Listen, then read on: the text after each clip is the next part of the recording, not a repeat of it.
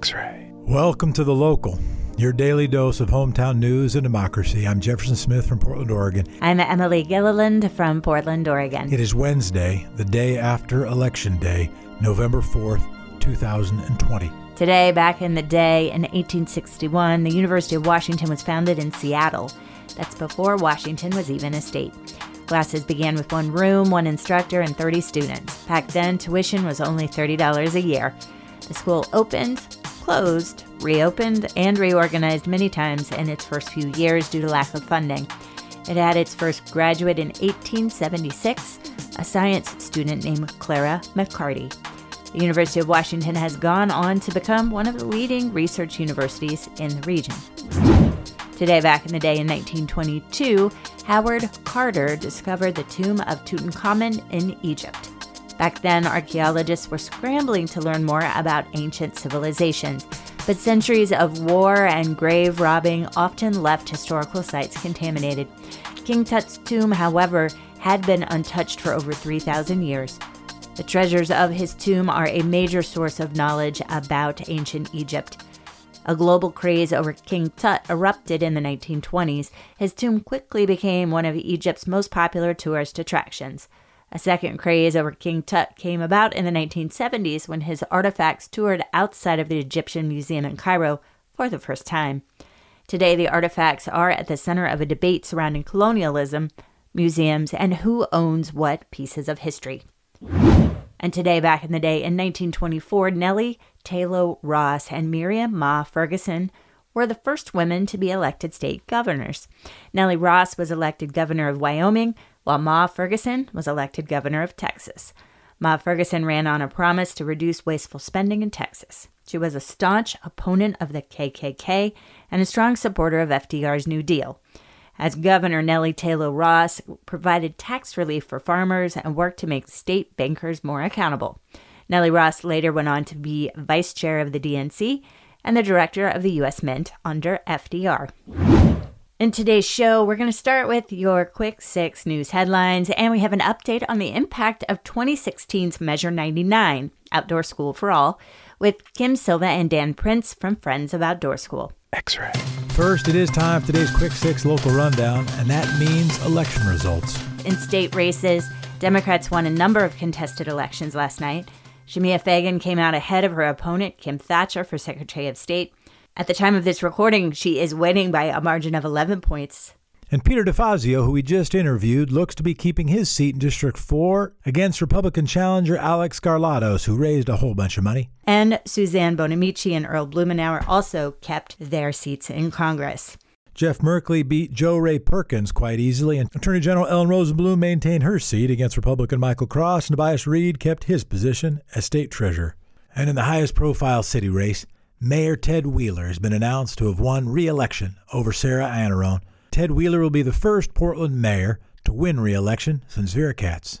I want to thank the voters of Portland for the opportunity to continue serving as your mayor. This has not been an easy year for any of us, and I know that many of you are frustrated with the direction of our city as we address challenges of a pandemic, an economic recession, and protests that have inspired both overdue change and unacceptable violence. We have work to do. As the time of recording, Ted Wheeler had a 20,000 vote lead over Sarah Iannarone. The write in votes? 41,577. And for City Council position four, Mingus Mapps has unseated incumbent Chloe Eudaly. Early results had Mapps up 12% over Commissioner Eudaly. Mingus Mapps will become just the fourth black member of the Portland City Council, and Eudaly will become the second incumbent to lose their seat in four years. Mapps thanked Eudaly and called her a champion for renters and inclusion. Eudaly struck a different tone in her concession remarks. Here's the quote I really think Portland's in for a surprise in the coming months and years when they realize who they've elected. We are poised to have one of the most progressive city councils that Portland has ever had, and with the re-election of Mayor Wheeler and the election of Mingus Mapps, it's a step backwards for progress, and it's a win for big business and the landlord lobby and police unions. And I really don't think it reflects Portland's progressive spirit. It's unfortunate that voters couldn't see clearly. U.S. Attorney Adrian Brown won the Multnomah County Circuit Judge seat with 57% of the vote over Rima Ghandour. State and metro area voters also approved a vast majority of the ballot measures in this election. Two of those ballot measures made Oregon a trailblazer on drug policy. Measure 109 passed, making Oregon the first state to legalize psychedelic mushrooms for therapeutic use. And Measure 110 passed, decriminalizing drug possession, including hard drugs, and another first for the country. Despite poor poll- polling, the Multnomah County Library expansion passed with 60% of the vote.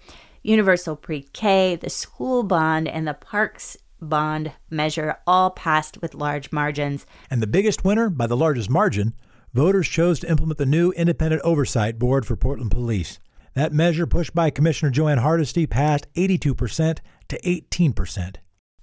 However, two Metro ballot measures did fail to cross the finish line. The Metro payroll tax, which aimed to fund a large number of transportation projects, was rejected by voters. With partial results, it is losing by an almost eight point margin. And the charter amendment on uses for water funds also failed to pass. Some powerful interests oppose both of those, for what it's worth. Time for your daily dose of data. Yesterday, the Oregon Health Authority announced 495 new cases of COVID 19, bringing the state's total to 46,460. That report brings Oregon's cases back below 500 for the day, a number that we exceeded for five days straight. However, OHA sadly reported nine new deaths yesterday. As a result, Oregon has now recorded 701 deaths related to the coronavirus. Jackson County reported 70 new cases, the highest of yesterday's data.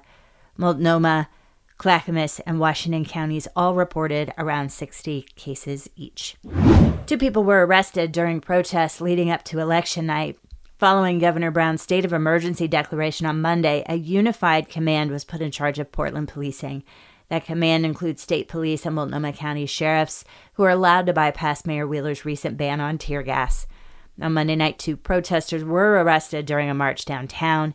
Demonstrators shattered several windows around Portland State University, including the window of the nearby Starbucks.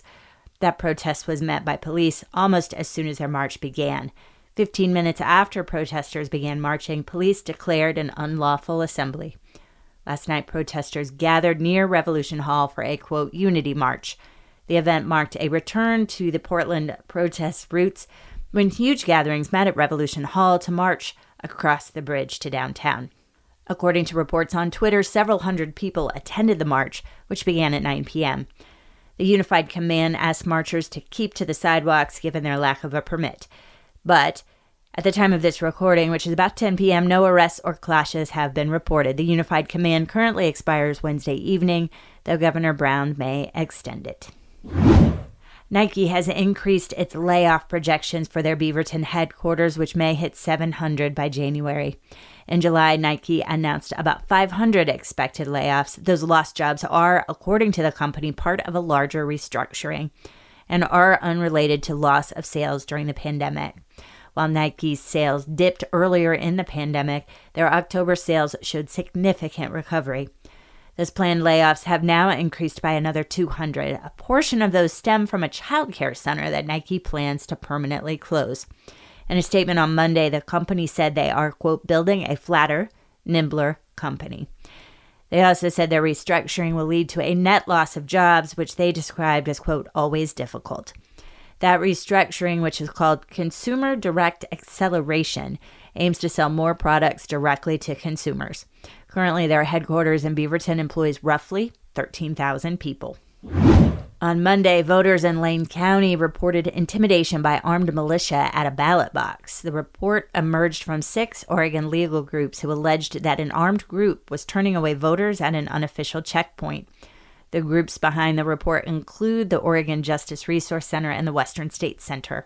The report stemmed from calls made by two Lane County residents According to the letter, some voters decided to turn around rather than drop off their ballots. The letter was addressed to Oregon Attorney General Ellen Rosenblum and Secretary of State Bev Clarno. In that letter, the legal groups pushed those offices to take the report seriously, saying, quote, these incidents are unlawful and call out for swift correction corrective action. When asked about the reports, Oregon State Police Superintendent Terry Davey had no further information. And finally, good news Oregon set a new record for total votes cast in an election. By Tuesday morning, Oregon voters had already set a new record. 73% of eligible ballots had already been returned by 9 a.m., with a total of 2.15 million votes cast. That beat 2016's record setting turnout of 2.05 million votes. As of about 9 p.m. last night, the Secretary of State's office reported a turnout of about 78%, with a total of 2.3 million ballots received, shattering our previous record. Multnomah County fell in a similar percentile with almost 80% of eligible voters casting their ballots. Good job, all. And that is today's Quick Six local rundown. X ray. Up next, we have an update from a measure passed by Oregonians in 2016. On November 8, 2016, Oregon voters overwhelmingly approved Measure 99 Outdoor School for All, with 34 of Oregon's 36 counties passing the measure and 67% of Oregon's voter approving. Andy Lindberg talks with Kim Silva and Dan Prince from Friends of Outdoor School about changes in the program due to COVID and what's next for middle school students in Oregon to experience outdoor school again. Uh, I'm here with uh, Kim Silva and Dan Prince from Friends of Outdoor School, and we're going to talk a little bit about how this statewide program is adjusting to COVID nineteen and what the future might be. But first, let's let's start off and, and maybe Kim, you can uh, give us just the the elevator speech about what Friends of Outdoor School is. Hi, Andy. Thank you. Um, Friends of Outdoor School, I like to say in short, is the education foundation for outdoor school in the state of Oregon. So our our vision is that one day all Oregon students will attend a week of outdoor school. So we manage um, the community network, the program and places network. Those are the programs and sites of outdoor school, and the advocacy for outdoor school in the state. So this has been a, a heavy lift uh, by many people throughout the state over the last few years, which gives uh, every fifth or sixth grader the opportunity to attend a residential environmental education program. Uh, and the exciting news is that this has been uh, garnered huge support from the people of Oregon.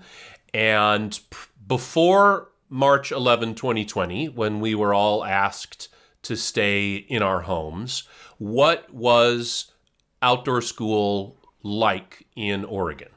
So I would say, um, from a looking at at a bird's eye view of the state of Oregon and outdoor school, um, what we were seeing was um, prior to uh, the passage of Measure 99, um, fewer than half of the students in Oregon were had access to outdoor school, um, and and that was a and most of the students who had access to outdoor school were going for a couple days, a few days, um, and um, and it was limited to schools that could afford it or families that could afford it.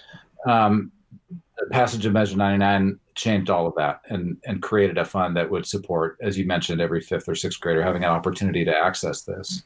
So on March 10th, uh, everybody was ramping up for probably the the biggest spring in the history of of Oregon for outdoor school by the time uh, the, the, schools had applied for funding and were planning on going, and in the 1920 school year, we were expecting between 90 and 95 percent of the students in Oregon to attend outdoor school. Wow!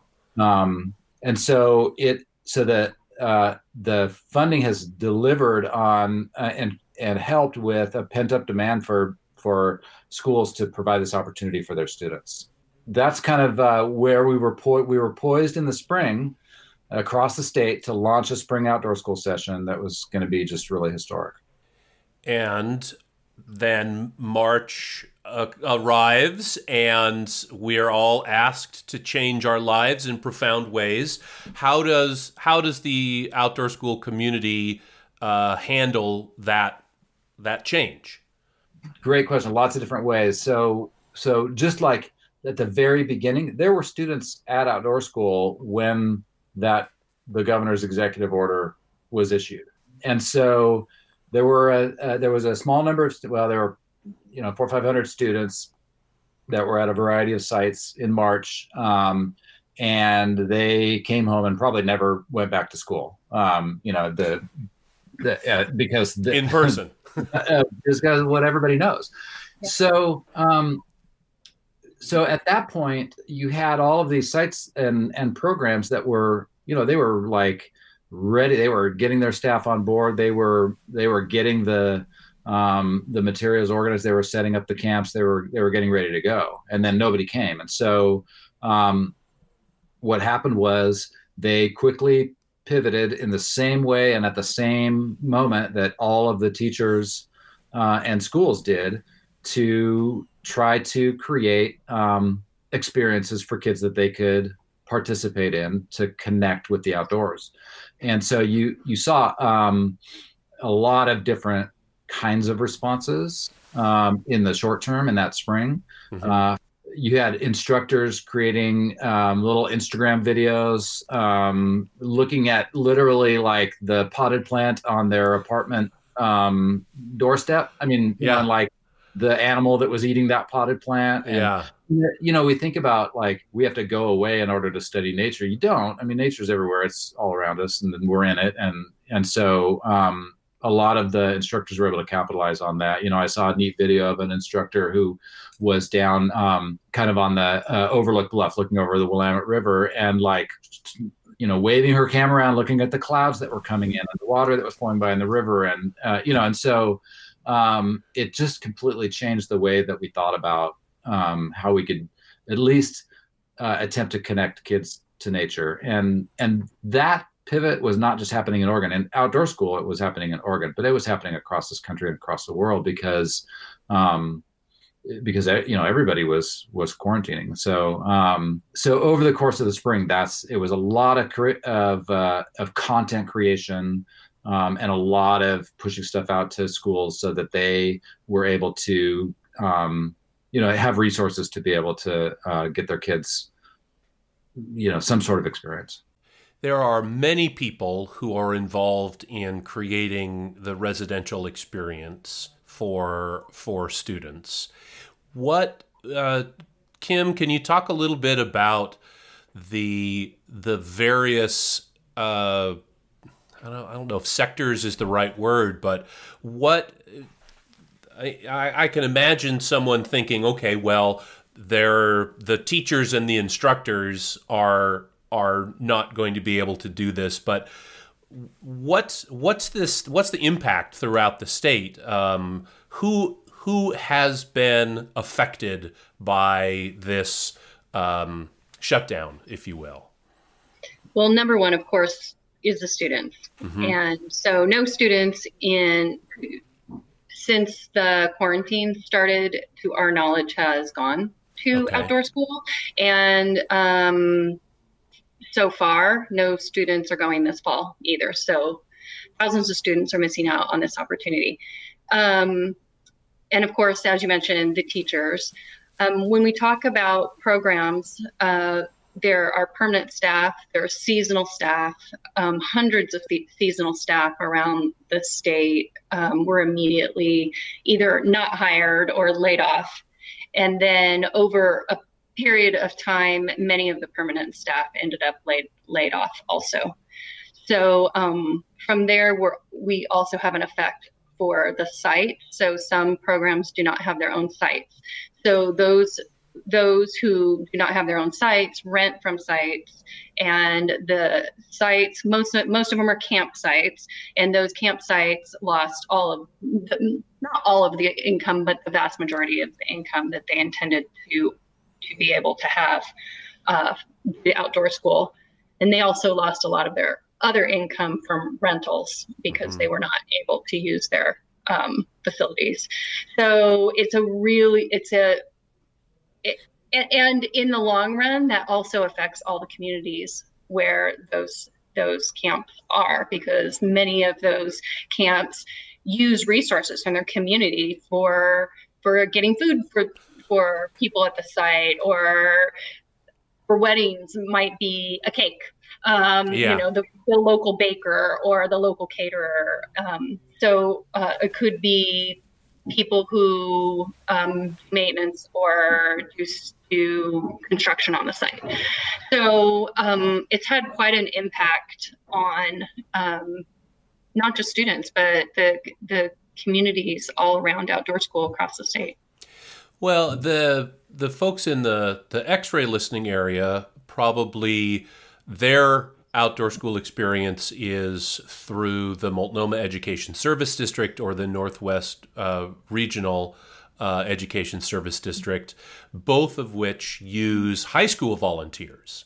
So yeah. there's this whole other tier of students who, for whom their outdoor school experience probably, um, I mean, you know, speaking for personal experience, I I went I volunteered six times as a high schooler, but only went once as a sixth grader. So that the idea of missing out on on that experience to be a um, an instructor is is big. Can uh, Dan? Can you talk a little bit about about how the the high schoolers experience uh, has has been disrupted and the ways that that they've maybe reached out and expressed themselves about uh, outdoor school? Yeah, I mean, so I mean, especially in our region, you're right, and we're and when you say like the, you know, there's, you know, maybe 15,000 sixth graders in this region, in the Portland metro region, who would attend outdoor school. Mm-hmm. You know, there's another 2,500 high school students yeah. that they like they didn't have that experience this this spring or or in the fall, and so, um, and many of them, I mean you know, my my son is one of them. Um, you know, like was really looking forward to it. Yeah. You know, and the community there, and was making really fast friends there, and had found a place where, uh, you know, he um, is uh, feels really successful. Um, you know, I mean, he really enjoys working with younger kids, and it's something that he discovered about himself, and mm-hmm. um, and discovered that he has a, a, talent for and has some confidence around. And so, not having that outlet has been really challenging. And and you know, for for the other couple thousand students who are not having that opportunity. Um, and so, I mean, you know, there are a lot of high schoolers that describe, you know, the couple weeks a year that they get to go to outdoor school as the as the couple best weeks of the year for them. um, you know, for for all kinds of reasons, and we could have a complete. I mean, we could have a whole series of shows just about that experience. Yeah. I'm sure. I'm sure a lot of people that are listening right now can say, "Yeah, I had that experience." Yeah. You know, um, so, but but you know they they also. I mean, like teenagers are are incredible um, resources of um, hope and inspiration. And so I mean, they, they are, you know, and, and so many of them have stepped up. I mean, like with their own um, Instagram feeds and, and their own connection and their own creating content um, for younger people um, or for each other, you know. Um, and so they they have joined, you know, in with those um, professional staff to to help with some of those those projects. Mm-hmm. This year, uh, they're having an opportunity to connect and actually do professional development with the outdoor school programs. So huh. they're going to be they they can register for outdoor school and be ready for if and when we can do it again. But in the meantime, um, there's going to be um, a whole series of virtual learning experiences for high school students in leadership, in um, promoting social emotional learning, in trauma informed care, in um, you know, just connection and community. That's amazing. Mm-hmm. Looking at the future, what kinds, what what happens to get us to uh, to that ninety five percent again? What are the what are the types of of of uh, you know, the obvious things aside that that the the pandemic has to be dealt with uh, uh, as a society. What are what are the kinds of things that that happen to to get kids back residentially um, uh, having an outdoor school experience? Well, I mean, to start with, there's um, you know we're we're still in the process of of working with the governor's office to develop public health guidance specific to outdoor school, something that that takes um, the guidance that school districts are using. This is a okay. school school based program. Yeah. But there's obviously some elements of outdoor school that are not necessarily like contained in that guideline in those guidelines. Yeah. Um, and so um, so we you know have engaged with Oregon Department of Ed and Oregon Health Authority to to help you know develop outdoor school specific guidelines. Now, whether that happens, you know, after a vaccine or, you know, when we get into, I mean, there'll have to be certain metrics and, you know, so there's like the the nuts and bolts of that. There's also the um, significant um, professional development that the outdoor school providers are going to be undergoing that re- that helps them be equipped to respond to the global trauma that students have gone through. Yeah. Um, when students arrive, I mean, before students arrive, you know, there's some work that's going to have to be done to help them feel comfortable being in a place like that, to help mm-hmm. the staff be able to support those students, to help the teachers be ready to do that, to help families feel comfortable uh, sending their kids on a bus out to outdoor school. So, um, so there's, you know, and and they're up to the task, and all of that, all of that foundation is being laid now. You know, all of that planning is being made now to prepare everybody to be able to move into that next space. Mm-hmm. Um, you know, but but the the school districts are, you know, they're continuing to apply for that funding, um, anticipating that they're you know, going to participate in outdoor school when we are able to do that. You know, the the school districts aren't giving. You know, they're not like, well, I guess that was fun for a few years, but we're not going to do that again. yeah. You know, they're they're committed to continuing. Ready. You know, the other thing that I would mention related to that is um, is that um, Kim mentioned the the camps, the sites that are that are utilized. You know, mm-hmm. many of them are skeleton crew. I mean, I you know I get out of office replies with people saying I'm working a half day a week now. Yeah. You know, yeah. Uh, so um, so tending to that infrastructure and making sure that they're like staying viable is really important. Now, one of the benefits of um, not having anybody at your camp is you can do a lot of work that you've been needing to get done. Yeah, yeah. so camps are, are engaging in that, right? I mean, they're gathering their communities together and doing that. Other camps are doing that and also serving their community. I mean, they're you know they're serving their community. They're providing a place for people to stay if they need to um, in mm-hmm. response to the wildfire. They're providing meals to people who had to evacuate from wildfires. They're yeah. you know they're like they're strong members of their communities and they're stepping up in ways that are that are really powerful. Um, so we want to make sure we're continuing to support that um, by ensuring that they're getting what they need so that they can remain viable. Well, and that's that's impressive. Uh, uh, you know, anecdotally, I know that there are, are camps that that that really have shifted to uh, aiding their communities. Um, uh, as we kind of uh, wrap things up here, Kim, can can you see? Um, you know, what's what's the bright side to this? How how has this pause in programming?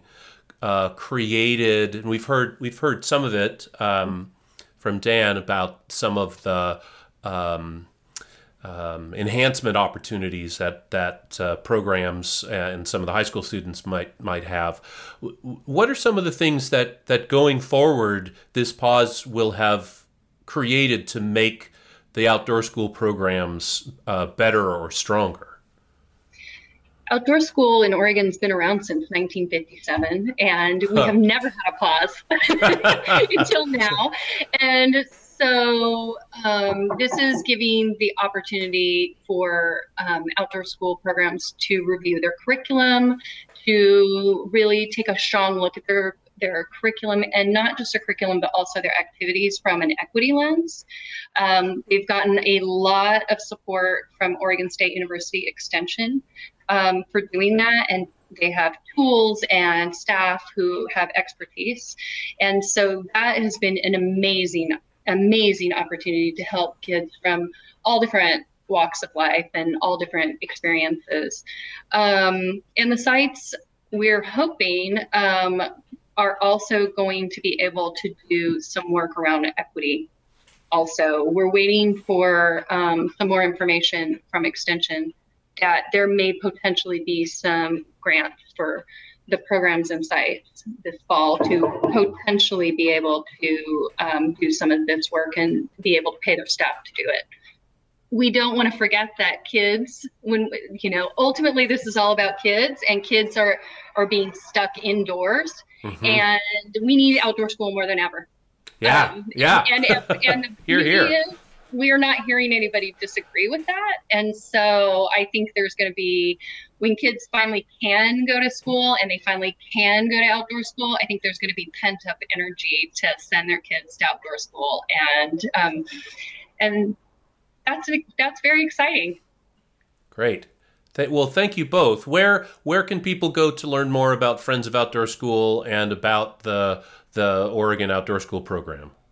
You, uh, find us on friendsofoutdoorschool.org, and um, you can also email me at kim at friendsofoutdoorschool.org, and I'm happy to answer any questions for anyone and introduce them to whoever they need to know. All right, great. Thank you so much for your time today, both of you. Thank, Thank you, Andy. for the opportunity. Thanks to Kim and Dan for joining the local. Thanks to Emily Gilliland for leading the local. Thank you for listening to the local, your hometown, in about 30 minutes. Thanks for subscribing, giving a five star review. Thank you for being with us this election season. And thank, thank you, you democracy. democracy. Talk to you tomorrow.